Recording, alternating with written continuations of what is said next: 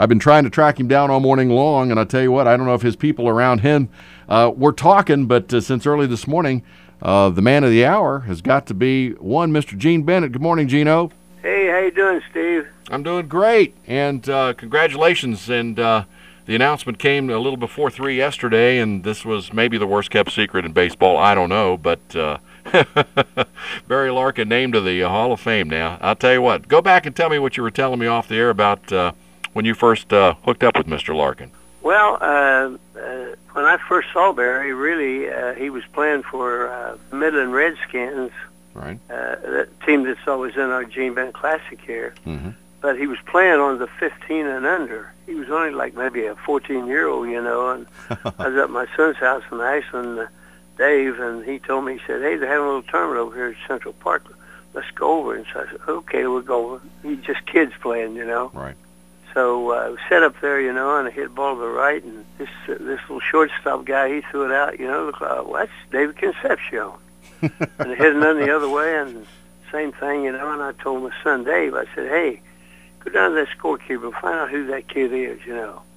And he said, uh, he went down, he said, it's a kid named Barry Larkin, but he ain't, uh, he's just uh, starting in high school. And so uh, next day I was talking to one of my part-time guys in Cincinnati, Harry Steinwright, and I said, hey, Harry, you know anything about a kid named Barry Larkin? He said, yeah, but he said, he's, he's not eligible for the draft for four years. Oh Lord. And I said, don't forget that name. Yeah. And we didn't. We didn't. And of course, yesterday, a lifelong dream for any Major League Baseball player uh, came true. Now, you called me last week. Now, we uh, I, I figured by by your hushed tones, and I did try to keep it a secret. Now, I'm not the one that started talking about it on Fox Sports and ESPN and whatever, but you called me up and said, "Don't let this get out." But I'm hearing from my people. There's a good chance that Larkin's going in. Well, that's right. You know, uh, uh, that was kind of a secret thing, and, and I don't know how they knew either. But uh, I'd had a call from the Hall of Fame in Cooperstown, and uh, and also from Major League Baseball, and and I talked to Reds, and I talked to uh, my good friend George Grande, that was with the Reds for years. Right. And what they were telling me last week when I talked to you was that Larkin's a shoe-in. Mm-hmm. And sure enough, he was. And you know what was an outstanding thing was the margin that he won by. And I think the margin that he won by after a first ballot was maybe the biggest in maybe 50 or 60 years. You know, it's an it's an honor to not yeah, it's an honor to go in by not only himself because uh, you know sometimes you know those classes can get kind of uh, jumbled up if there are other folks. But you know what, Barry Larkin played uh, his entire career with Cincinnati Reds, correct? That's right. And he's going in now before all of the turmoil begins with these guys that were uh, juiced. So, you know, Barry Larkin, a natural athlete and a natural leader, too. That's one thing that I think sometimes gets overlooked, don't you think, Gene? Well, that's right. You know, he he's just uh, he's just a special guy, this Larkin. You know, and and I know uh, I don't know of any player that we have had there. Of course, Bench was a great guy too. Of course, you can't say enough good things about Johnny Bench, but I don't know of anyone in this in my lifetime with the Reds that represented himself, the Cincinnati Reds, and his teammates any better than Barry Larkin. Right. I mean, you never heard a word about uh, this funny stuff. Uh, you never heard a word about him out uh, breaking rules, and uh, you you just, you just never heard a word about Barry Larkin, except how great a guy that he was, a quiet leader. a quiet leader, and you know too. Uh, he he was the captain. That's that's what they call him, the captain, and Right. uh, whenever he felt like that, that, that the players wasn't playing, he didn't scream and holler at people and all that stuff. Right.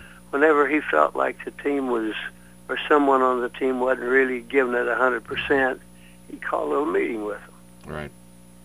And, and when Barry Larkin called a little meeting, they listened. You know.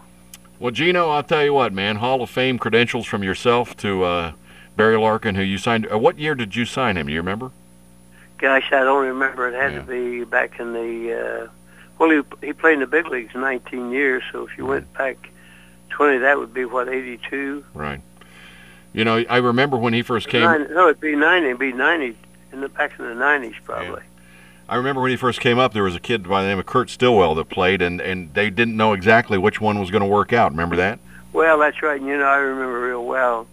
Pittsburgh had a really good ball club at that time, and they they looked like they were going to win. And uh, the uh, the Reds uh, was going to give us a whopper of a deal, Right. but they had to have that kid Barry Larkin. Sure. Well, and, and I know uh, that didn't happen. it's nice that you finally got a Hall of Famer signed because you know I didn't want you to lament for too long about the one you let get away. Remember uh, number eighty-one? Well, that's right, and, and you know, uh, and you know too, that w- with uh, uh, when when they, I saw this on the MLB yesterday. The, you know who the third and fourth best shortstops in the history of the game? They've been decided that the two best shortstops in the history of the game Right. is Larkin and Derek Jeter, Wow. and Jeter will go when he's eligible. He's a Hall of Famer. And that's a whole nother episode, Gene. We don't have time this morning, but next time we get together, we're going to talk about, and I think you've mentioned it before, how Derek Jeter almost became a Red.